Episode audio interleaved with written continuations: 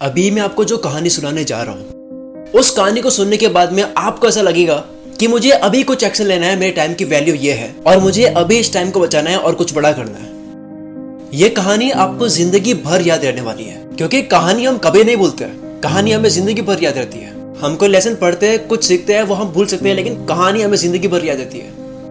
यह कहानी है एक किंगडम की। एक ऐसे राज्य की जहाँ पर हर पाँच साल में एक राजा को चेंज किया जाता है। तो जब भी राजा के पाँच साल कंप्लीट हो जाते हैं, उसको भेज दिया जाता है एक ऐसे जंगल के अंदर, जहाँ पर खाने के लिए कुछ नहीं होता है जहाँ पर जानवर होते हैं, वही जानवर खा लेते हैं। उसके बाद में जब एक राजा के पाँच साल कंप्लीट होने ही वाले होते हैं, उस राजा को नए कपड़े पहनाए गए, उसको हाथी पे बैठाया गया, और उसके बाद में उसको गुड बाय कहने के लिए उसको बोट पे बैठा दिया, जहाज़ पे बैठा दिया, और उसको गुड बाय किया गया, उसको भेज दिया गया एक ऐसे जंगल के अंदर, जहाँ पे उसके पास खाने के लिए कुछ भी नहीं है, जहाँ पे वो अपना गुजारा भी नहीं कर सकता। तो जैसे ही वो राजा बेच दिया जाता है, उसके बाद वो सोचते हैं कि अब नया राजा कौन बनेगा हमारे राज्य का। तो उनको पता होता है कि हमारे राज्य में एक बंदा ऐसा है जो बहुत होशियार इंसान है और उसको राजा बना देना चाहिए। तो जैसे ही गाँव के सारे लोग जाते हैं उस इंसान के पास में और रिक्वेस्ट करते हैं कि क्या आप हमारे राजा बनोगे तो वो बंदा मना बोल देता है क्योंकि उसको सारी बातें बताई जाती है कि हर पाँच साल के बाद, यानी कि जब आपके पाँच साल कंप्लीट हो गए तो आपको पाँच साल के बाद में आपको ऐसी जगह पर भेज दिया जाएगा जहाँ पर जानवर ही खा लेंगे, जहाँ पर जीवन नहीं है। तो उसके बाद में उस जगह के काफ़ी लोगों ने बहुत बारी बोला कि प्लीज़ आप हमारे जगह के राजा बन जाओ, आप बहुत होशियार हो, बहुत चालाक हो, आप बहुत अच्छे तरह से इस जगह को चलाओगे, आप बहुत अच्छे तरीके से सबका ध्यान रखोगे। सबकी रिक्वेस्ट करने के बाद में उस इंसान ने बोल दिया हाँ कि मैं आपकी जगह का राजा बनने के लिए भी तैयार हूँ और मैं इस बात को भी एग्री करता हूँ कि पाँच साल के बाद में मैं ऐसी जगह भेज दिया जाऊँगा जहाँ पे कोई जीवन नहीं है। ऐसी जगह पर भेज दिया जाऊँगा। तो जैसे ही वो इंसान राजा बन जाता है, तीन दिन के बाद में वो राजा अपने जगह के लोगों को बोलता है कि वो कौन सी जगह है जहाँ पे आप हर बार पाँच साल कंप्लीट होने के बाद में उस राजा को भेज देते हो उस जंगल के अंदर। वो राजा जाता है अपने लोगों के साथ में उस जंगल के अंदर विज़िट करता है। देखता है कि वो कौन सी जगह है। विज़िट करके देखता है कि वहाँ पे बहुत राजाओं की बॉडीज पड़ी है, बहुत राजाओं की लाशें पड़ी है। वो इतना ज़्यादा घना जंगल है, वहाँ पे देखता है कि बहुत अलग अलग तरह के जानवर है। उसके बाद में राजा का चलता है दिमाग। उस जगह को देखने के बाद में राजा क्या प्लानिंग करता है? राजा अपने पाँच साल में बहुत ही गजब की प्लानिंग करता है, यही से आपको कुछ सीखना है।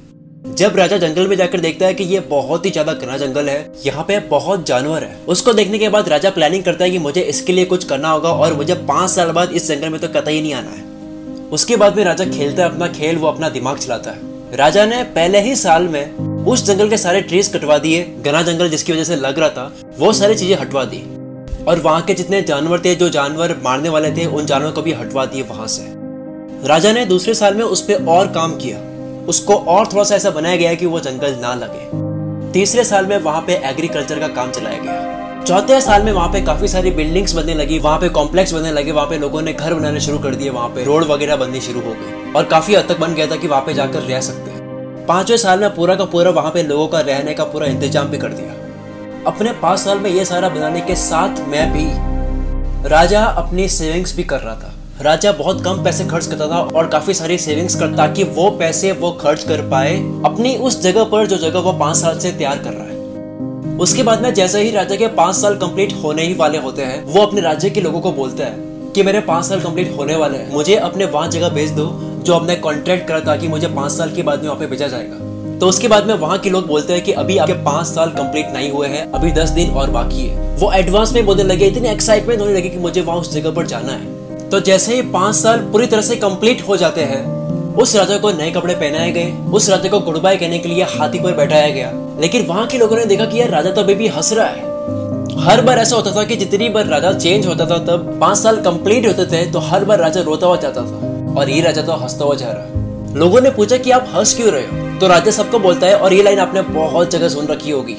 राजा बोलता है कि जब आप दुनिया में आते हो तो दुनिया सारी हंसती है और आप रोते हो, जब आपका जन्म होता है। लेकिन कुछ ऐसा करके जाओ कि ये पूरी दुनिया रोए और आप हँसते हुए जाओ। ठीक उसी तरह उस राजा ने ऐसा किया। उसने अपनी ज़िंदगी को ऐसी बना ली थी कि वो हंसता उस जगह पर जा रहा था। वो राजा बोलता है कि आपने देखा होगा कि जितने भी राजा आए हैं, वो राजा पाँच साल में इतने खो जाते हैं राज करने में, खो जाते हैं लग्जरियस चीज़ें पहनने में, इतने मज़े करने में कि वो भूल नहीं चाहता है कि उनको पाँच साल के बाद में ऐसी जगह पे भेजा जाएगा जहाँ पे उनको बनना पड़ेगा।